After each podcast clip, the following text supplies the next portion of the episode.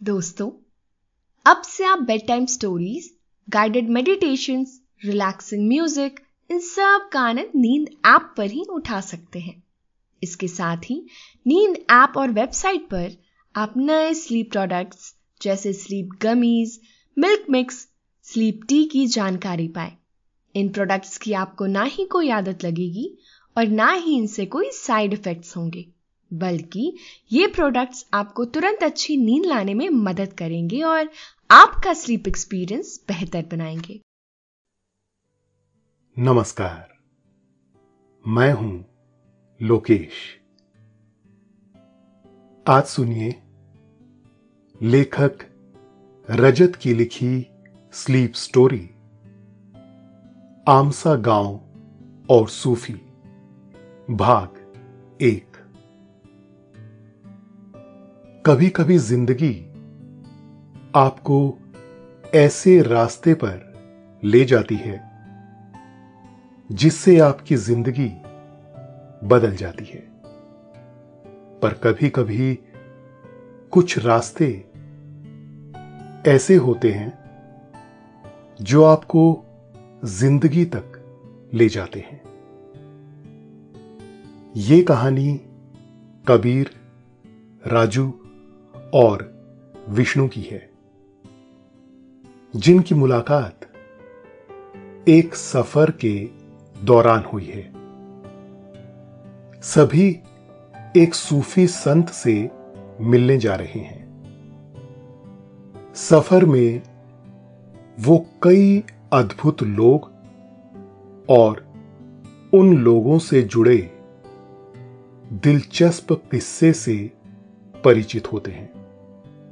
और उनके यादगार सफ़र की शुरुआत होती है। आइए चलते हैं इस सुहाने सफ़र पर।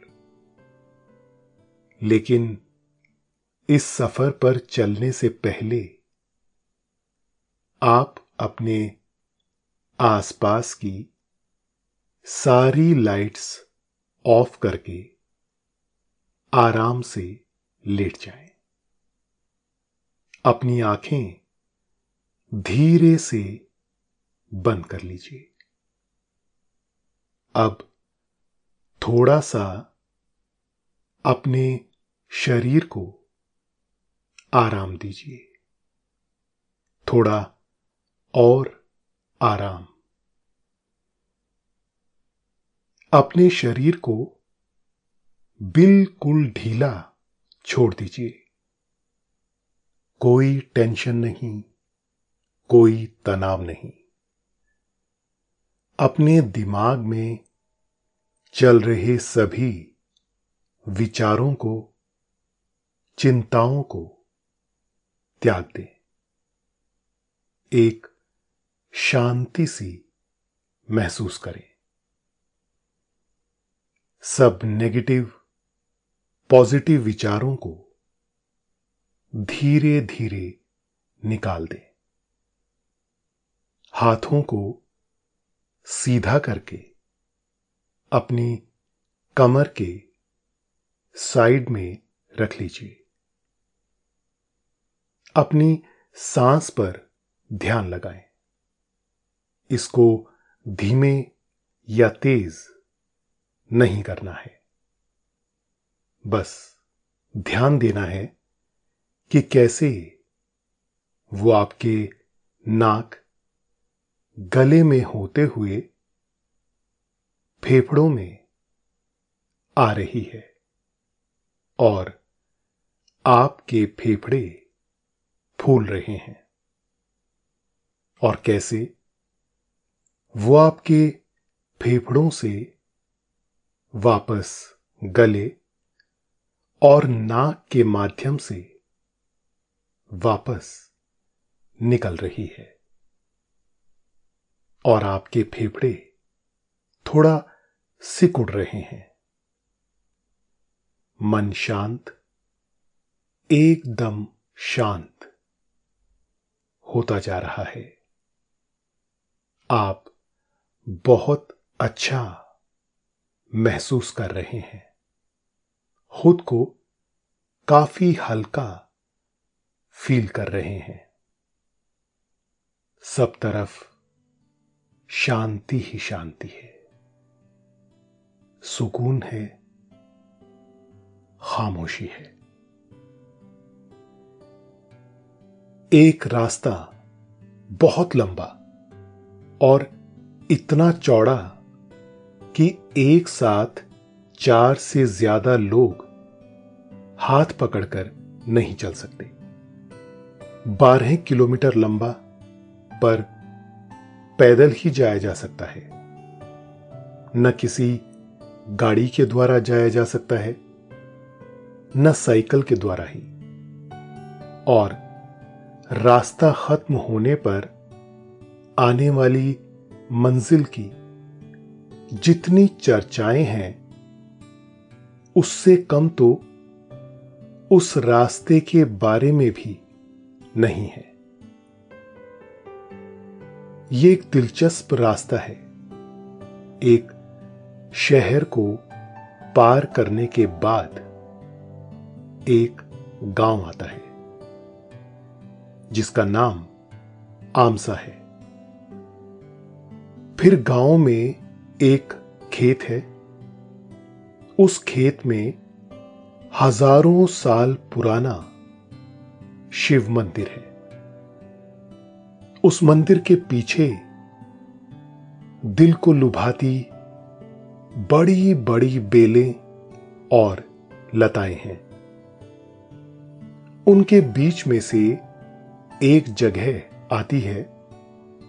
वहाँ रास्ता खत्म करने पर जो मंजिल आती है उसके कारण यह रास्ता नामचीन है और इन दोनों के कारण ये गाँव भी।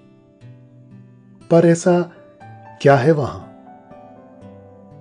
कोई 500 कोस दूर बैठे लोग कहते हैं, अंधविश्वास है।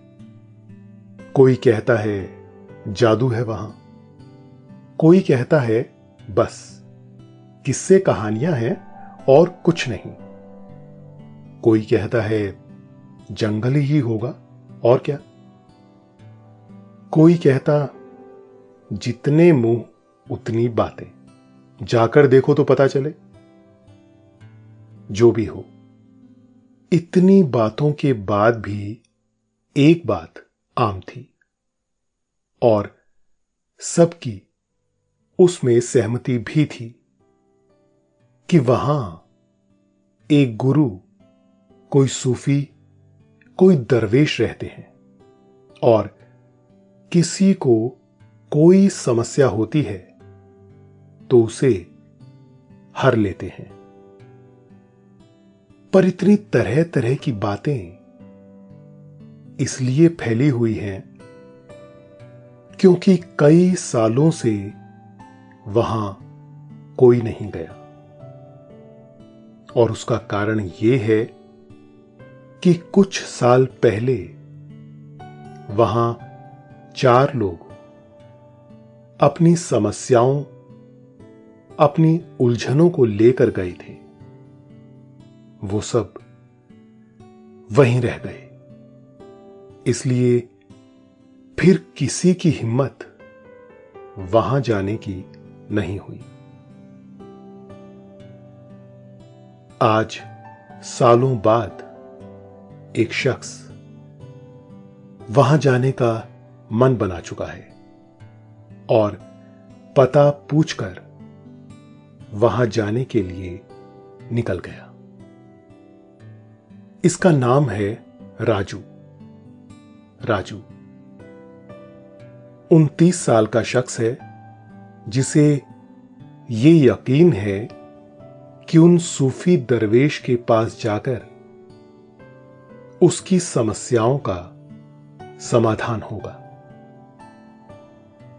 उस गाँव के बाहर तक तो राजू आ चुका था, पर गाँव में जाने का रास्ता उसे समझ नहीं आ रहा था। तभी उसे एक दूसरा शख्स दिखा। राजू उसके पास गया और बोला, हेलो, मैं राजू हूँ। मुझे आमसा नाम के गाँव में जाना है। दूसरा शख्स बोला, मैं कबीर हूँ। मैं भी वहीं जा रहा हूँ। चलो, साथ में चलते हैं। राजू ने कहा, पर गाँव तो ये है, हम आगे क्यों जा रहे हैं? कबीर ने कहा, रास्ता आगे से ही है। यहाँ से थोड़ा आगे चलकर सीधे हाथ पर एक ढलान आएगी। बस, उससे नीचे उतरकर हम इस गाँव आमसा के रास्ते पर आ जाएँगे। चलो। दोनों चलने लगे। फिर ढलान उतरे, आगे बढ़े तो गाँव आ गया। रास्ते में पता चला कि कबीर भी उन्हीं सूफी दरवेश के पास जा रहा है। कबीर की उम्र लगभग 26 साल है। आमसा गाँव बहुत हरी भरी और संपन्न पहाड़ी के पास, या कहें पहाड़ी के नीचे बसा हुआ था। पहाड़ी ऐसे लगती थी जैसे कोई पूरे एक जंगल बराबर पेड़ हो, बड़ा विशाल पेड़। और पहाड़ी संपन्न इसलिए क्योंकि गाँव के सारे जन का घर और जीवन यापन इसी पहाड़ी की बदौलत है। और आमसा गाँव भी इसलिए है क्योंकि ये पहाड़ी है। इस पहाड़ी को देखते हुए कुछ लोग यहाँ आकर बस गए। बस, तब से ही इस जगह ने गाँव की शक्ल ले ली। पर इस गाँव की आबादी ज़्यादा नहीं है। जब से ये बसा है, आज भी उसके आसपास ही है। करीब करीब 900 लोग हैं इस गाँव में और करीब करीब 200 घर। गाँव में बच्चों को छोड़कर बाकी सभी पहाड़ पर काम करने जाते हैं। पहाड़ पर किसी ने सैलानियों के लिए चाय की दुकान खोल रखी है तो किसी ने ताजे मावे के पेड़े की दुकान। ज़्यादातर लोग पहाड़ी पर उगने वाली जीवनदायी जड़ी बूटियाँ चुनकर लोगों को उनकी ज़रूरत के मुताबिक मुहैया कराते हैं। गाँव में चालीस पचास की मात्रा में भेड़ बकरियाँ भी हैं, जिसे एक बूढ़े बाबा हाँकते, चराते। और गाँव के सारे बच्चों का ध्यान एक काका रखते। बच्चों का ध्यान रखने वाले काका मुँह से बहुत कम बोलते। और दिन भर अलग अलग पेड़ों की पत्तियाँ चबाते रहते, जो उनकी सेहत के लिए भी अच्छी रहती। राजू और कबीर आमसा गाँव में पहुँचे। वहाँ उन्हें एक शख्स घने पेड़ की छांव में घास पर लेटा खरगोश को खिलाते हुए दिखा। दोनों उसके पास गए और अपना परिचय करते हुए शिव मंदिर का रास्ता पूछा। उसने कहा, मेरा नाम विष्णु है। मैं भी वहीं जा रहा हूँ। थक गया था। तो विश्राम करने लगा। तुम भी थोड़ा विश्राम कर लो। फिर साथ में चलते हैं। विष्णु तैतीस साल का है और पूरे दिन का रास्ता तय कर यहाँ पहुँचा है। तीनों पेड़ की छाओं में लेट गए और उनके ऊपर खरगोश उछलने कूदने लगा। कुछ देर ही हुई थी कि बच्चों को संभालने वाले काका पत्तियाँ चबाते हुए उनके पास आए और इशारे में पूछा, कहाँ से हो? यहाँ क्यों आए हो? कहाँ जाना है? कबीर ने कहा, काका, हमें वो हज़ारों साल पुराने शिव मंदिर जाना है। क्या हम सही जगह आए हैं? काका ने तीनों को एक एक पत्ती चबाने के लिए दी और हाथ से इशारा करके शिव मंदिर जाने का रास्ता बताया। तीनों सुस्ताने के बाद फिर से चल दिए। कबीर मध्यम गति से सामने देखते हुए चल रहा था। राजू की गति भी वही है, पर देखने पर प्रतीत होता है कि वो तेज चल रहा है और चारों तरफ़ देखता हुआ आगे बढ़ रहा है। विष्णु को देखकर ऐसा लग रहा है जैसे उसे वहाँ जाने की सबसे ज़्यादा जल्दी है। वो कबीर और राजू दोनों से आगे निकल जाता। फिर रुक के उनके आने का इंतज़ार करता। तीनों काफ़ी सफ़र के बाद यहाँ तक पहुँचे थे और अभी काफ़ी सफ़र तय करना बाकी है। हरे मैदान उनकी आँखों को भी हरा कर रहे हैं। एक जगह ढलान आई तो तीनों नर्म नर्म घास में फिसल के नीचे पहुँचे। घास से ढके एक पत्थर से निकलते हुए पानी से उन्होंने प्यास बुझाई। पानी इतना शीतल और मीठा था कि उनकी प्यास बुझने के साथ आत्मा भी तृप्त हो गई। आगे उन्हें पेड़ों की कृपा से अमरूद, पपीता और अंगूर खाने को भी मिले। तीनों के दिल में बस एक ही बात चल रही थी कि कब वो उन सूफी के पास पहुँचेंगे। उनसे कैसे अपने दिल की बात कहेंगे? वो उन्हें क्या रास्ता बताएँगे? और उनका, उनके साथ का क्या अनुभव रहेगा? वो तीनों आगे बढ़े। आगे बढ़ने के साथ साथ उन्हें जो भी कुछ दिख रहा था, वो या तो प्रकृति थी या कहीं कुछ ऐसा जो उन्होंने आज से पहले नहीं देखा था। आगे बढ़ने के साथ उनकी जिज्ञासा भी बढ़ने लगी।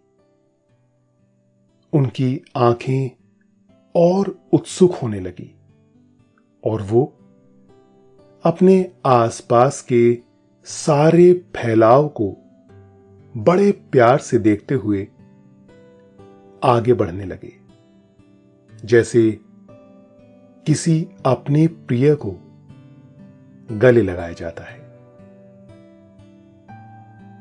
उन्हें वहाँ की मिट्टी में कहीं हिरण के पैरों के निशान दिखे तो किसी वृक्ष पर कोई अनदेखा जीव दिखा, जो दिखने में इतना सुंदर कि उनकी निगाहें वहीं ठहर गई।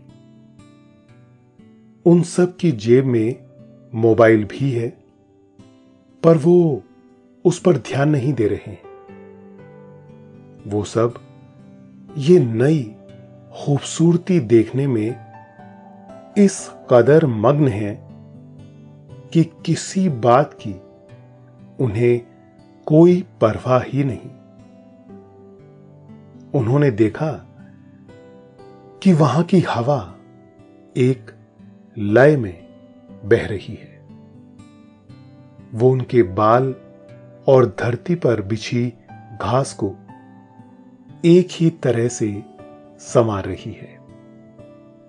उन्होंने देखा कि धरती के गर्म होने और उनके भी गर्म होने के बाद पूरी प्रकृति ये सब देखते हुए शीतल होना शुरू कर देती है, जिसे हम शाम कहते हैं।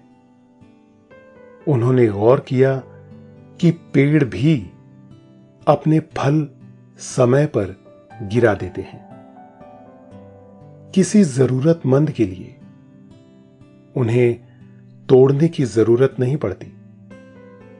उन्होंने देखा कि जितनी प्यार और उत्सुकता से। वो वहाँ पर विचरने वाले जीव जंतुओं को देख रहे हैं। वो जीव जंतु भी उतने ही प्यार से इन्हें देख रहे हैं। वो पेड़ों के पास आराम करने के इरादे से टिके। तो उन्हें पहली बार यह महसूस हुआ कि जैसे वो सांस ले रहे हैं। पेड़ भी सांस ले रहे हैं। आज तक उन्हें इसका आभास ही नहीं हुआ था। उन्होंने देखा कि ये पंछी कहीं नहीं जाते, किसी से कुछ पूछने। इनके पास कोई सवाल नहीं होते। ये हमेशा खुश रहते हैं। आसमान में उड़ते रहते हैं। बिना किसी को कष्ट पहुँचाए। इन्हें कुछ भी नहीं चाहिए और इसलिए ही इन्हें सब कुछ जो चाहिए वो मिला हुआ है। ये सब देखते हुए वो तीनों पूरी तरह शांत हो गए। वो आगे का अब कुछ नहीं सोच रहे हैं। इसी पल का आनंद लेने लगे। चलते चलते उनके रास्ते में नदी आई। उन तीनों ने मुँह धोया। इतना साफ़ और शुद्ध पानी कि उन्हें महसूस हुआ कि उनकी रूह का भी स्नान हो गया है। उन सबने चुल्लू भरकर पानी पिया और वहीं नर्म घास के ऊपर आसमान की ओर चेहरा कर कर लेट गए। उनके लिए अब वक्त जैसे खो गया था। उन्होंने इतना संतुष्ट खुद को पहले कभी महसूस नहीं किया था। वो लेटे रहे और छोटी छोटी गिलहरियाँ और सफ़ेद खरगोश उनके ऊपर चढ़ने लगे, हाथ पर बैठने लगे, जैसे किसी घर में छोटे छोटे बच्चे मेहमान का स्वागत करते हैं। उन्हें ऐसा महसूस होने लगा जैसे वो स्वर्ग में है। कुछ देर आराम करने के बाद उन्होंने नदी पार करने का सोचा। नदी लंबी तो थी, जैसे सारी नदियाँ होती हैं, पर चौड़ी कम थी। उन्होंने खुद तैर के पार करने का सोचा। तीनों की इस पर सहमति बनी ही थी कि विष्णु को एक लकड़ी का मोटा सा टुकड़ा नदी किनारे ही पड़ा दिखा। वो तना गीला भी था और इस तरह नदी किनारे रखा था जैसे उसका काम ही हो राहगीरों को नदी पार करवाना। पर वहाँ एक ही तना था। और वो इतना ही बड़ा था कि एक बार में केवल एक ही शख्स इस नदी से उस किनारे पहुँच सकता है। तीनों सोच में पड़ गए।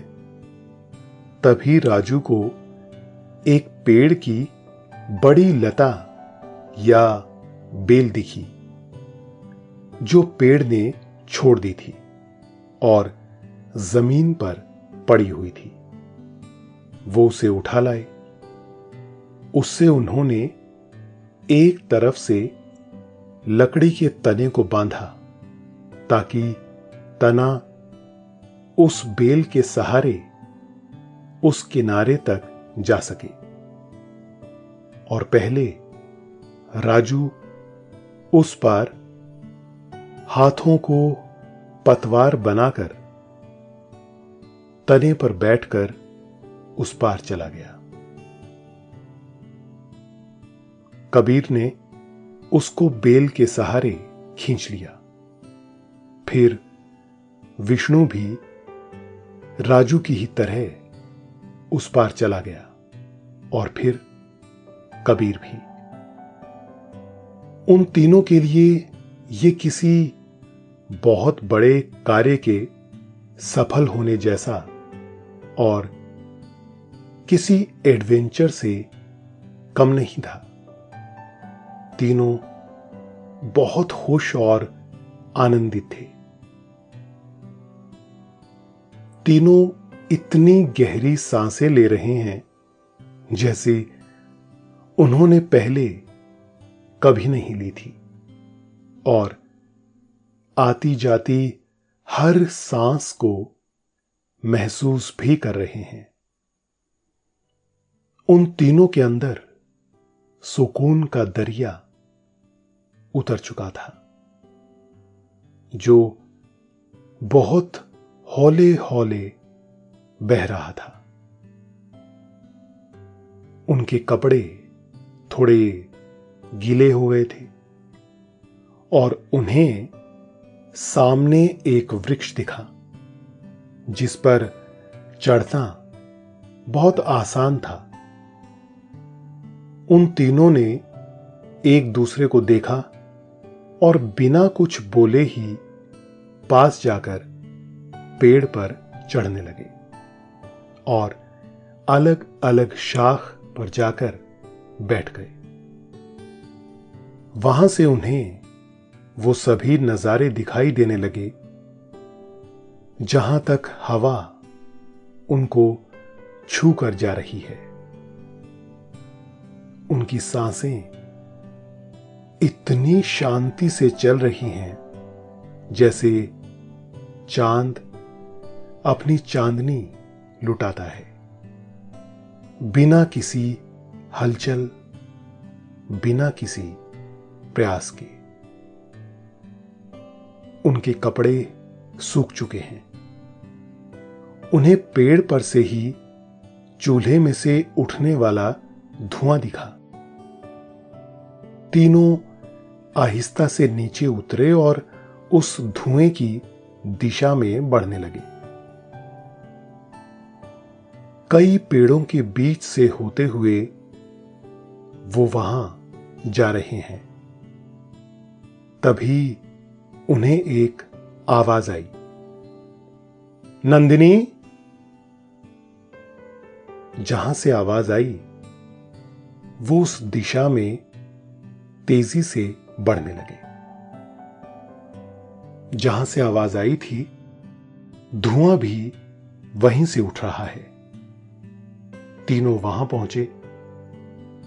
वहाँ उन्हें एक बहुत खूबसूरत कुटिया दिखी। कुटिया के आसपास गुलमोहर के करीब सौ से ऊपर पेड़ हैं।